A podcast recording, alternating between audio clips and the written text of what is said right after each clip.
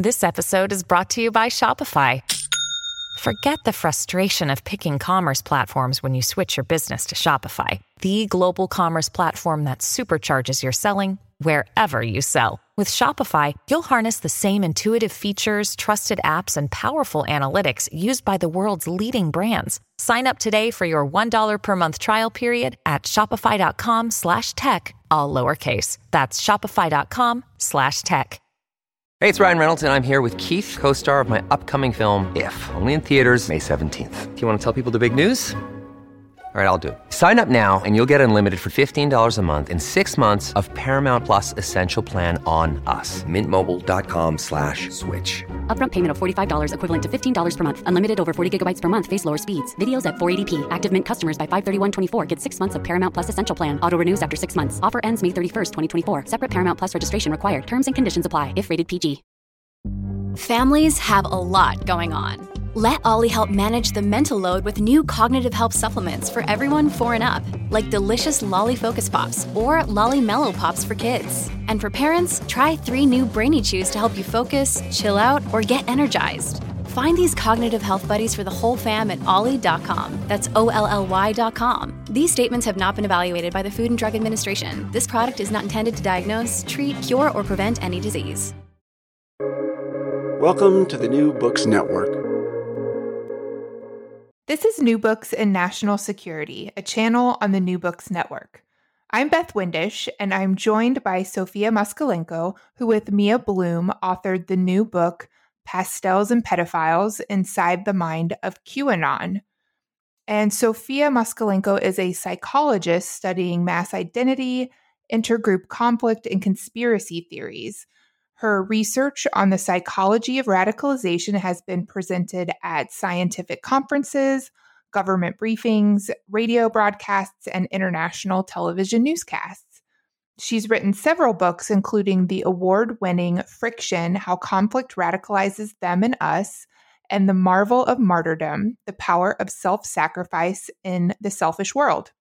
Moskalenko received her PhD in social and clinical psychology from the University of Pennsylvania, and most recently was here on the podcast for her book with Clark McCauley called Radicalization What Everyone Needs to Know. Sophia, welcome back to the show.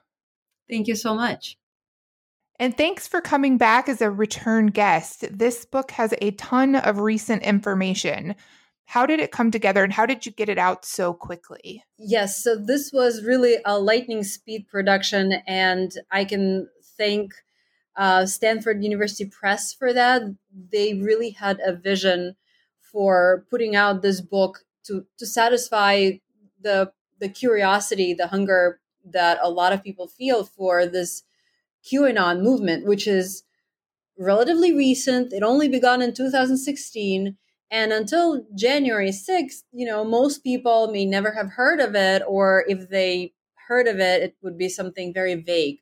And so there was this incredible opportunity for Mia Bloom and myself to just, you know, collect every crumb that was out there in order to arrive at a place where we had what we think is a pretty good understanding of how QAnon evolved, what attracted people to it, um, what kept them in it despite all the drawbacks of belonging to this um, you know crazy conspiracy theory cult like movement. Um, and also to have an idea of what can be done to get people out of it. So for starters can I ask you to explain what QAnon is to folks who have probably seen it in the news, have heard a little bit about it, but just to provide a basis for our conversation, what are we talking about when we're referring to QAnon? Right. So QAnon is a baseless and debunked conspiracy theory, or rather, it's an umbrella of a whole lot of different conspiracy theories, which include um, the idea that there are lizard people, um, human lizard hybrids that are living among us and that the earth is flat and there are some lasers in outer space controlled by Jews that are used in order to burn down California wild forests to make room for a superhighway. Um, but the really main idea behind QAnon is that there is a cabal of blood sucking, sadistic Satan worshippers um, who abduct children around the world in order to torture them and sexually exploit them and to drink their blood, which they believe contains this chemical called adrenochrome um, that the cabal they claim use in order to rejuvenate themselves and stimulate um, themselves uh, kind of like like a like an addictive drug. And this cabal qanon claims includes of course bill and hillary clinton um, george soros um, the rothschild family um, bill gates as well as famous hollywood uh, personalities such as tom hanks and Oprah and Lady Gaga and a whole bunch of other famous people. And you've done a lot of research in the past on extremism, violent extremism. Would you classify QAnon as an extremist group or is it something different? I came to this project fully expecting to research this new radical, maybe terrorist group that is QAnon. But through the time that I spent researching case studies and available data on QAnon, I've came, I've come to the conclusion that it's not like any terrorist movement that I've researched before, and I've researched a few. Um, that QAnon is a group with radical beliefs but even these beliefs for most people um, who hold them do not imply a necessity to do something bad and then when it comes to radical action um, so you know you're talking about isis or al-qaeda or some right-wing radical groups you see that most people who belong to these groups they have this radical ideology but also they're gearing up and preparing and engaging in some radical action. This is not at all the case for QAnon followers. So even though vast majority of them will subscribe to some, if not all, of these crazy conspiracy beliefs, they will never do anything about it. So out of about 35 million QAnon believers in the United States alone, this is according to recent polls, about 35 million Americans believe these things. How many have actually ever committed any kind of radical action? The answer is about 60, and that includes all of those QAnon followers who were present at the January 6th storming of the Capitol Hill. So the proportion of QAnon followers who engaged in radical action is so minuscule that we can't, in good faith, classify QAnon, call QAnon a radical group. It's something else. One of my favorite things about the book, I would say my favorite thing is the figure you have, the psychology of QAnonization. Mm-hmm. And I know with your background, I kind of wanted, I, I feel like I might be just jumping into the middle, but I really wanted to get to talk with you about this. And I should note that you cite, is it Christian Warpinski mm-hmm. as developing this with you? The, the approach the book takes is really to understand the the reason or the logic behind why someone would engage with this this type of this type of movement and one of the things you start with describing is this idea of unfreezing social domains can you explain what that is and, and how that's how that's woven into this? Psychologists believe that we human beings, most of the time, we're kind of like moving along like rails that are set for us by the society, our family, our coworkers, our friends. And even though we're technically free to move off of them, we actually don't because the social norms um, and the expectations and the understanding that we would kind of uh, you know look silly or weird or stupid to people who are important to us, they keep us kind of, you know, frozen in this lifestyle that we have. So we do good things like, you know, participate in, in elections, pay our taxes, you know, don't abuse our our our fellow humans because we are worried about the consequences that our social environment uh, might have for us. And we don't do bad things for the same reasons. Now, this is true for most people most of the time. But sometimes something can happen to a person. Maybe, you know, they lose their home, their family, they are fired from their job, they have to move to a place where they don't know anybody. And they all of a sudden find themselves without these external tethers that had kept them behaving and thinking and feeling in a certain way. And this is a state that most people find very uncomfortable. We are social creatures. We de- depend on others for a lot of things, including a moral scale what's right and what's wrong, you know, who is a good person, who's a bad person, and, wh- and where do I fall on this continuum. And so this unfrozen state um, is unpleasant, and people will seek anybody and anything to kind of attach themselves to in this situation. We discuss this unfrozen state um, in our books with Clark McCauley when we talk about radicalization, because a lot of times radical groups and radical movements w- will specifically seek out people in this unfrozen state, knowing that they're vulnerable to radicalization. So they will look for, you know, college students who just dropped out or somebody who is um, like you know wandering the train station kind of aimlessly you know looking lost and bewildered. Um, and so we know from research that unfreezing is a vulnerable point that makes somebody susceptible to influence even malicious influence um, of others.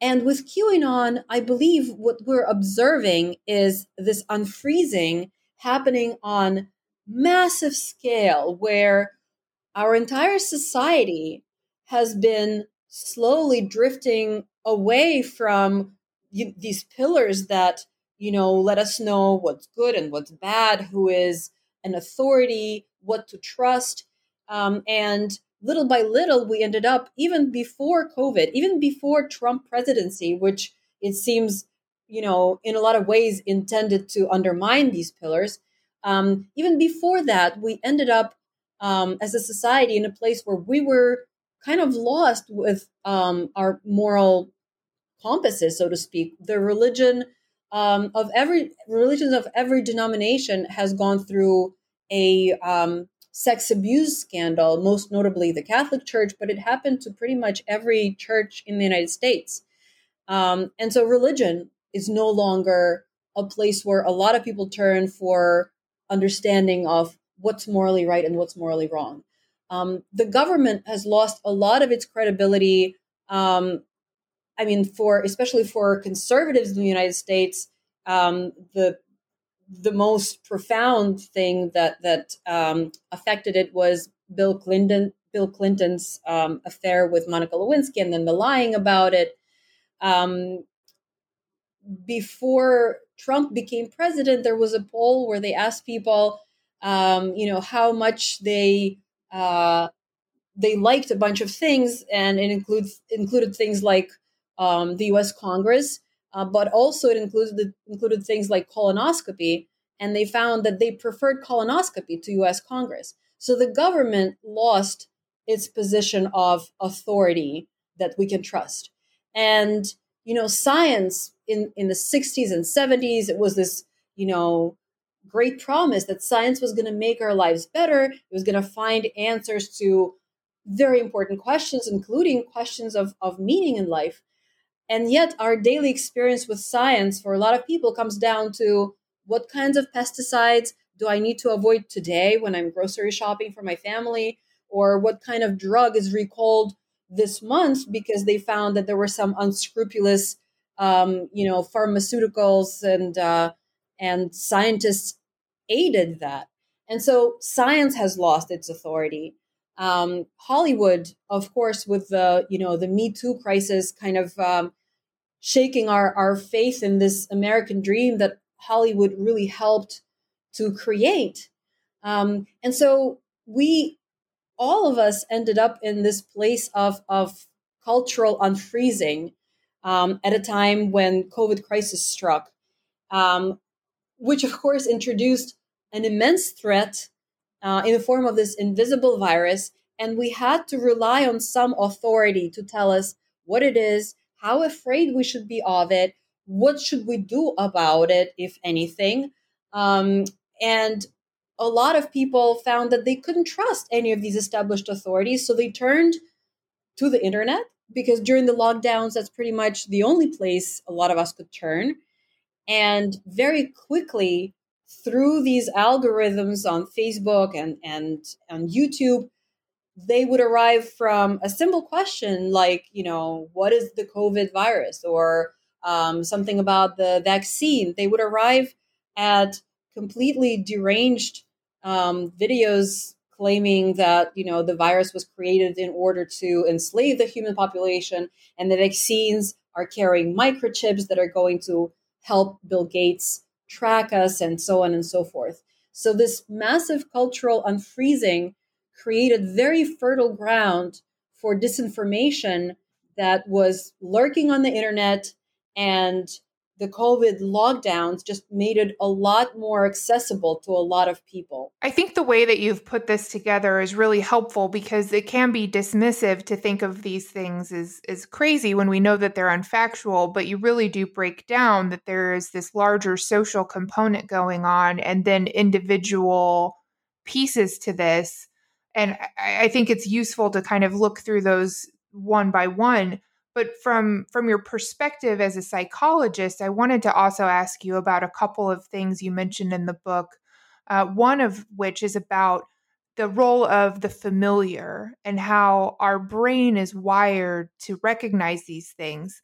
How do our cognitive biases just as humans all of us kind of play into this perfect storm of factors that have that have emerged in this these recent years? We have a few heuristics, rules of thumb that we resort to, especially if you know we're stressed out, if we're short on time, if we can't really tackle the problem in its full complexity. Um, our minds create shortcuts for itself in order to make the best out of a, a very difficult situation, um, such as an overwhelming amount of information that you don't really um, have enough tools to process. One of mm-hmm. these shortcuts is called the availability heuristic. For example, you're thinking about some problem and uh, you're looking online for solutions, and one of the solutions um, it, it, reminds you of something that you already have heard somewhere or, or, or seen somewhere, and so your mind latches onto that. It tells you that this is the right solution just because it's an easy feeling that the mind is experiencing. Um, and so in QAnon folklore, there is a huge number of tropes that they borrowed um, or plagiarized, whatever you wanna um, you wanna call it, from popular culture. Um, starting with the cabal of child abducting, blood drinking Jews, you know, which is directly taken from centuries old um, propaganda piece that was produced by the um, Russian Tsar's secret police in the 19th century in order to foment hatred to Jews in the Russian Empire. Um, and it's just proven a really resilient trope. It keeps surfacing again and again um, mm-hmm. And it again makes an appearance in QAnon folklore. Um, but uh, even more interestingly, uh, George Soros appears to be another um, very available monster in our subconsciousness because it just keeps um, appearing in different kinds of propaganda. It started out with um, uh, Viktor Orban's reelection campaign in Hungary. Um, they were looking to run a negative campaign, but there was just really nobody who opposed Orban. And so his campaign managers came up with this ingenious plan to create a monster out of pretty much nothing. And they picked Soros, uh, who was a convenient target because um, everybody knew his name. He was very famous. He was Jewish, so there was already this underlying kind of unease, you know, with him. Um, and he didn't, he was known for not fighting back these political campaigns against him. And so they ran this campaign. It was immensely successful. And then it was picked up around the world in one country after another, including in Israel, which is amazing.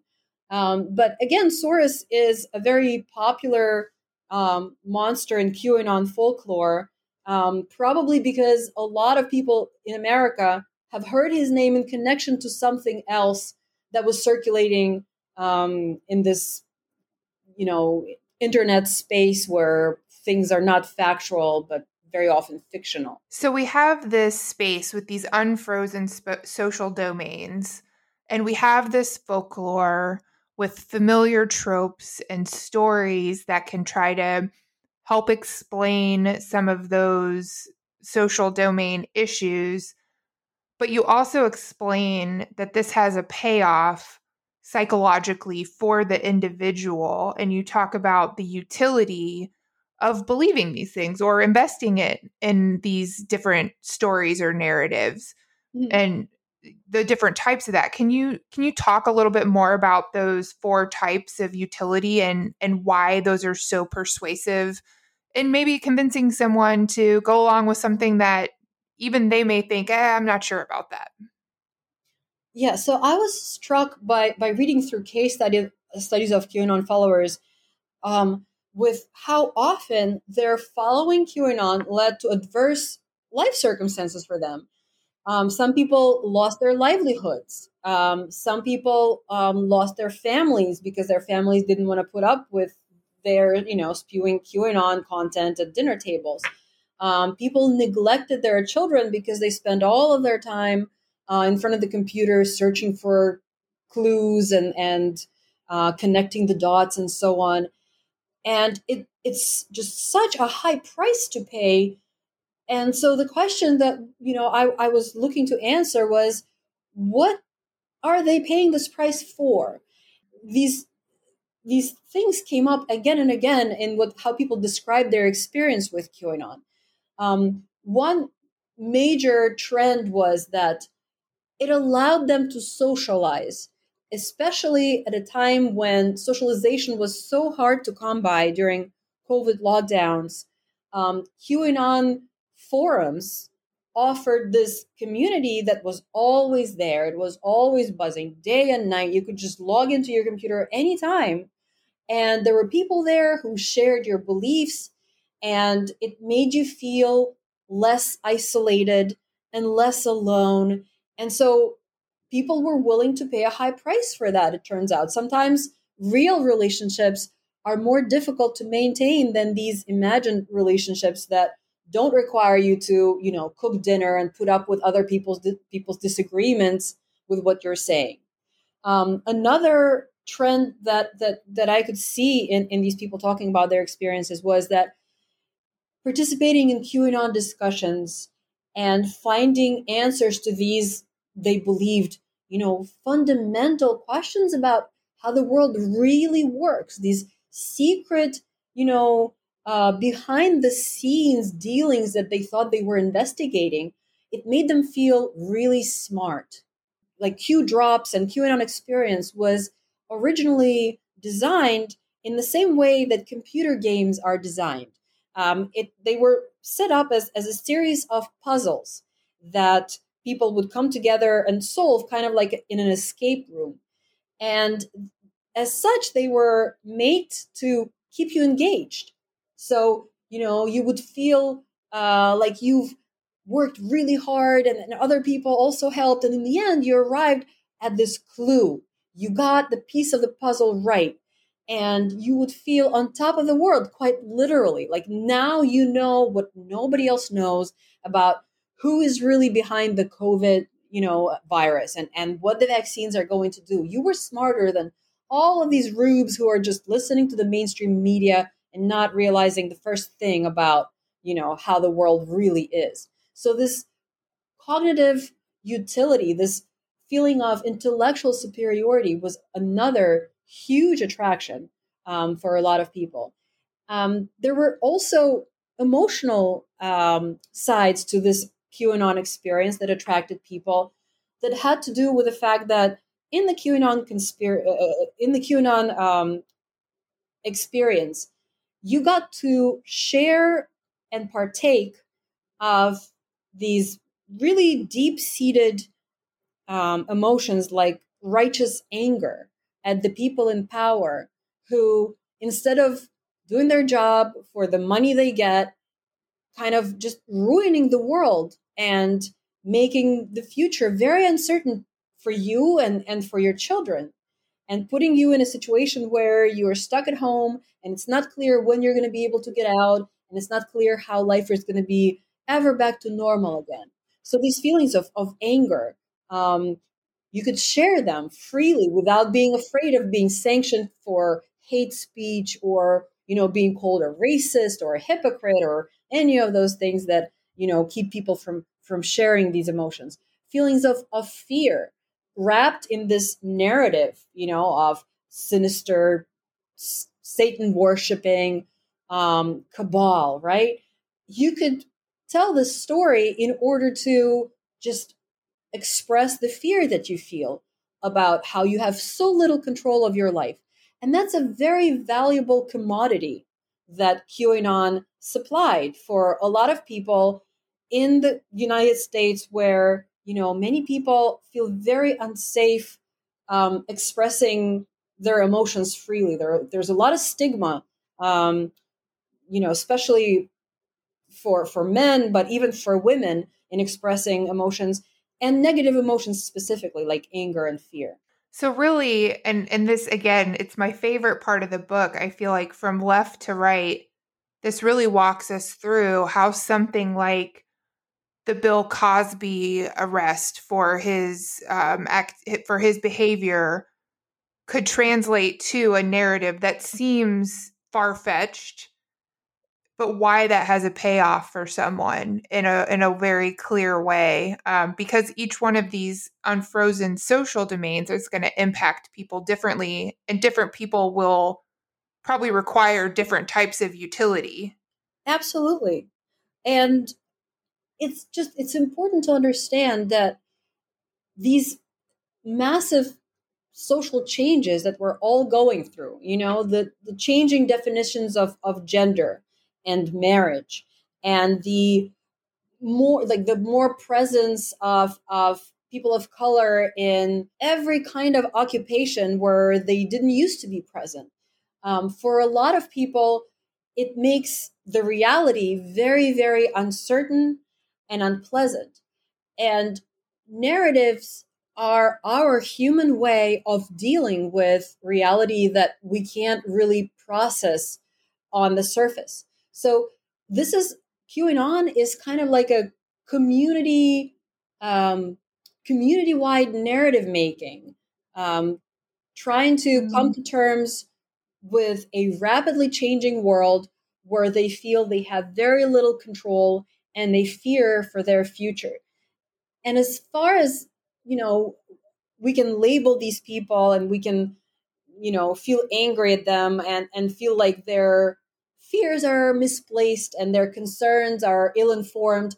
All of that may be true. But at the same time, we can't dismiss the facts that there really are unaddressed issues of trust between our most important institutions and our people. And they affect us all, not just QAnon. We're all dealing with them in different ways. QAnon is, you know, probably like, you know, on the bell curve to the side, not the mainstream way of dealing with it. But if we want to preserve our democracy and our society, we need to address these long standing divisions um, like racism and like sexism um, and accountability of the government and science um, that are pressing on all of us. And so we can feel about QAnon however we want, but I think we need to maybe consider that they are um, a symptom of a larger problem that's affecting us all. And you mentioned changing gender roles. The book talks a lot about the role of women. Um, what was your thought and what was important to cover in this book? And, wh- and why did you choose to highlight women's role in this way? QAnon is unusual as far as political movements of, of radical inclination in that it is so heavily skewed toward women. Usually, when we look at radical movements, terrorist movements, it's mostly men. But QAnon has a lot of women. We don't know exactly how many because it's it's um, again it's very new. We don't have a lot of research, and there's just so many of them. It's hard to get a representative sample. But it seems like maybe 50 50 or maybe even more women than men. Um, and so that in itself is, is very interesting to me and very telling. Why were women flocking to this fringe movement um, when usually women tend to stay outside?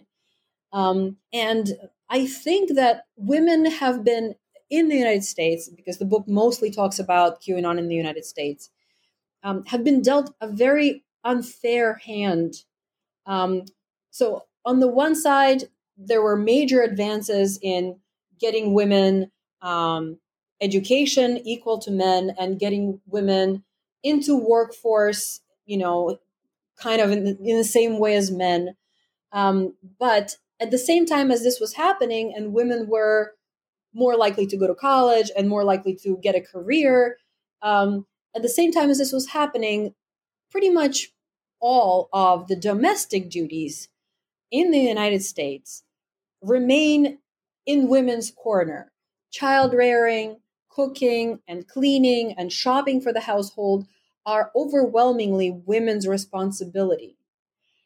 And so, on the one hand, you have the pressure to succeed in the workplace, to, to, to make money. Um, on the other hand, you have this added workload at home waiting for you. And then add to that also that women are not compensated equal as men in the workplace. So they work the same amount of time, but they don't get paid as much. And it's very hard for women to made to maintain this, you know, idyllic lifestyle of the 1950s white family where it was just the men working because the economy has shifted and very few people can afford to be a single earner household. So all these pressures on, on women um, just create a very um, difficult environment. And, and if you're raising a child in the United States, that's another level of difficulty because um, you know there's very little help from the government. Um, there's no nuclear family that's ready to jump in and help like there is in more traditional societies. Um, childcare is really, really expensive. So women are just being torn in every direction. And again, trying to make sense of this very difficult situation with no light at the end of the tunnel, QAnon offered these women a way to vent their frustrations, express their collective fear for the children, even though it's these, you know, fictional children who, you know, were abducted by some evil, you know, um, Satanists somewhere. Um, but it's a place where they can connect on this visceral level and share emotions and share frustrations and provide support and comfort to each other that they really, really need. And you mentioned a lot of things that were long simmering but have come to a head with the pandemic and, and isolation in the United States in general is another one of those factors that that you address. Are there other factors? I think you also mentioned the role of like post-traumatic stress in in some of the folks who engaged with QAnon. Mm-hmm. Are there other factors you think were either remarkable or things you thought were surprising to note in the research of of things that may have impacted either at a societal level or an individual level someone's um, susceptibility to want to engage with this type of of movement so i was really surprised to see the prevalence of psychopathology among QAnon followers. Um, and the reason I was surprised was twofold. One is terrorists and radicals, whom I normally research, are actually less likely to have a mental health issue than an average person on the street. They they are actually uh, more likely to be mentally well. Um, so that was just running opposite to everything that I usually see in my work on radicalization and terrorism. Um, and the second reason why it was striking is that, for example, among QAnon followers who were present at the January 6th um, riot in Capitol Hill, 68% of them have had a diagnosis of psychopathology in the past. So that percentage is just mind boggling. Um, to compare it with the general American population, in the latest um, data that we have available from National Institute of Health, um, about 19%, 19, one nine, um, of Americans have had a diagnosis of mental health illness. So among QAnon, that number was three and a half times as large as it was in the general American population. That's very, very high. Um, and it seems to me like it's it, it explains maybe why some people were more likely to fall under the QAnon spell if they were already suffering from anxiety and then watching these videos, you know, promoting QAnon content, it would just drive them even deeper into the state of just, you know, panic um, and, and wanting to do something about it. And so little by little, they would get sucked into QAnon. Or if somebody was um, suffering from paranoia because of, you know, mania having to do with bipolar disorder or schizophrenia, of course, QAnon content would just amplify it tremendously. Um, another um, interesting thing that I don't really discuss a lot in the book, just because there was you know that was a, a, huge issue and it seemed like there was not enough space in the book to talk about it. Um, is the 2008 um, housing crisis um, i think it really impacted a lot of people who ended up in qanon which is white um, kind of middle class americans uh, because for them they grow up with the idea of the American dream, necessarily including owning your own house. And in 2008, this idea of owning your own house just came crashing down for a lot of people, resulting in, in horrific scenarios and their life saving erased and, and their credit history uh, ruined and just making their lives miserable for a long time after that.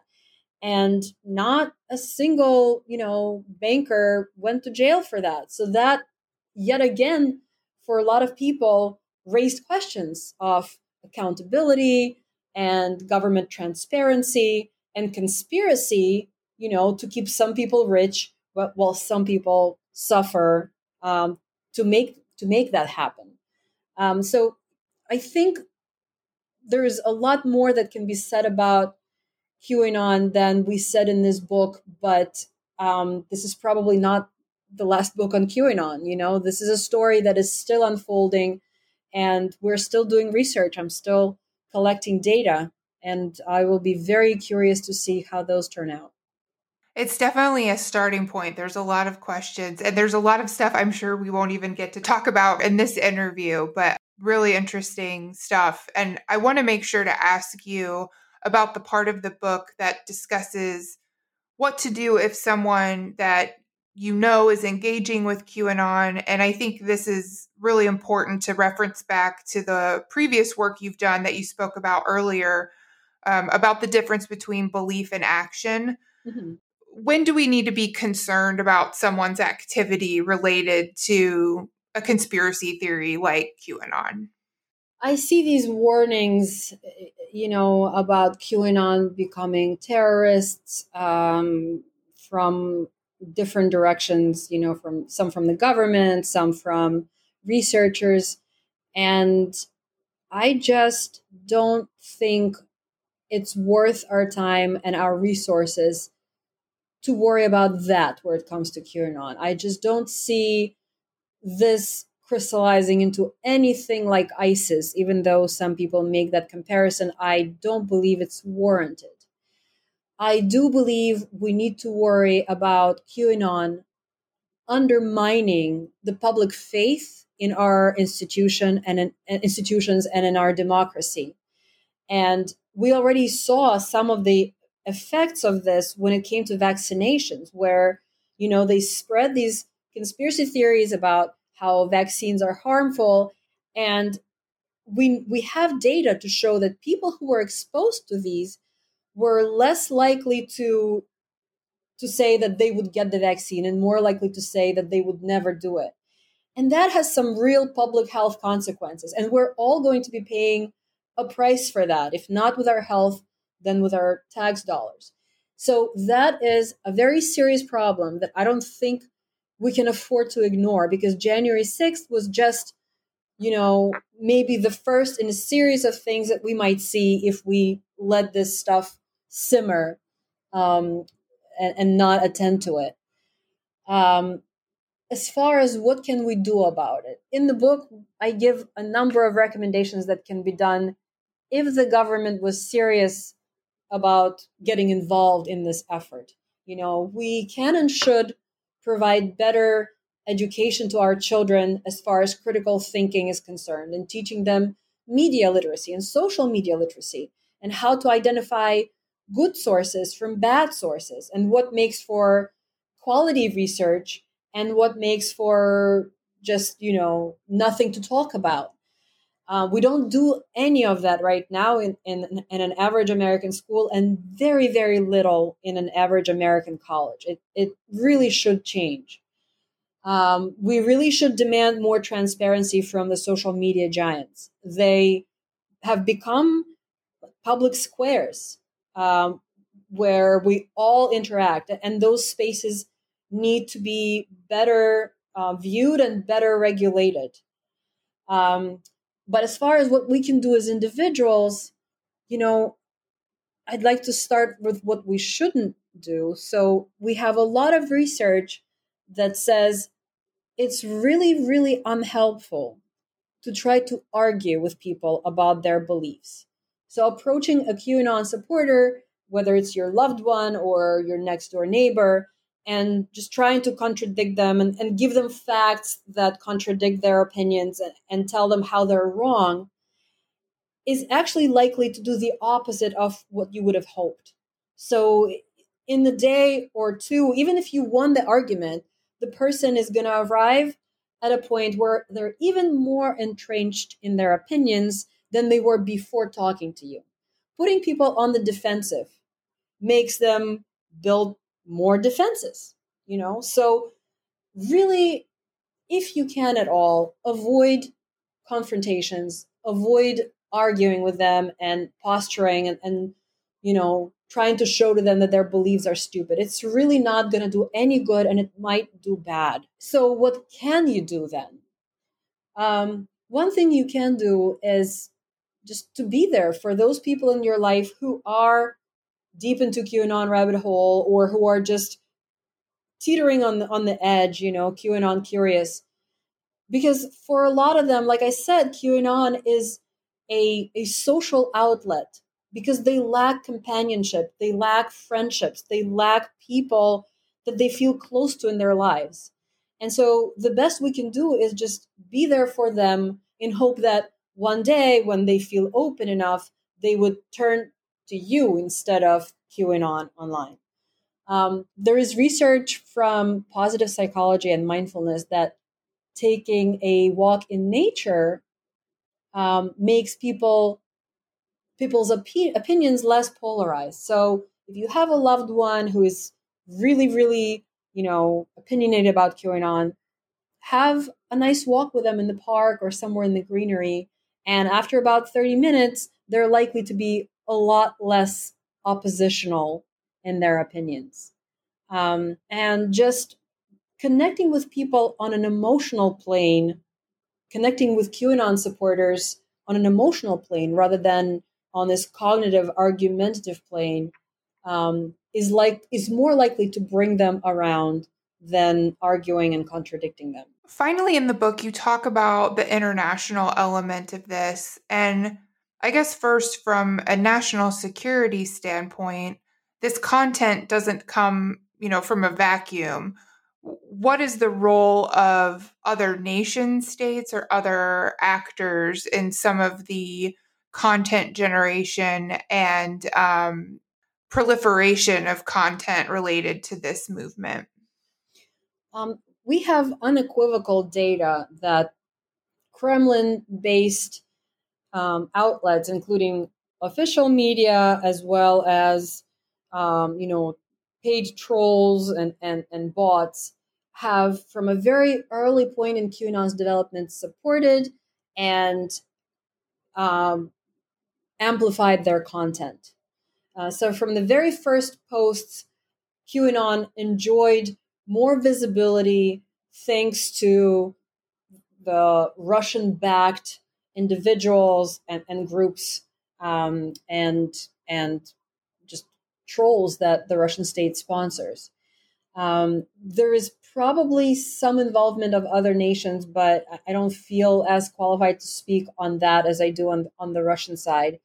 Um, Russia is pretty well invested into the QAnon phenomenon they have um, kind of uh, altered their content to fit the Russian um, uh, popular media and interests um, in order to drive the same kinds of changes in society. So, for example, QAnon content in the United States often features Hillary Clinton. She's their main villain, you know, child eating, blood sucking monster.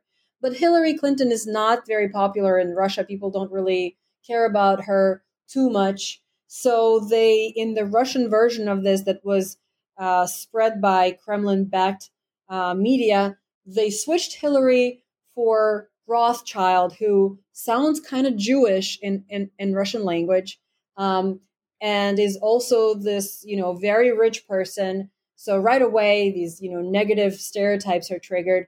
Um, and the the narrative claims similarly that Rothschild is involved in um, spreading uh, the COVID virus and the vaccines that are designed in order to track the population. And in the in these messages, they also included information about uh, specific labs in specific neighboring to Russia countries that produce the COVID virus and the bad vaccines at Rothschild's directions. And all of these countries where they claimed the vaccines were produced were the ones that are really critical about Russia's politics, like Ukraine and Georgia. So Russia is very, very uh, good at, at using this kind of propaganda for its own purposes. And if they weren't um, involved in creating the narrative, they certainly helped to spread it in the United States to their own advantage.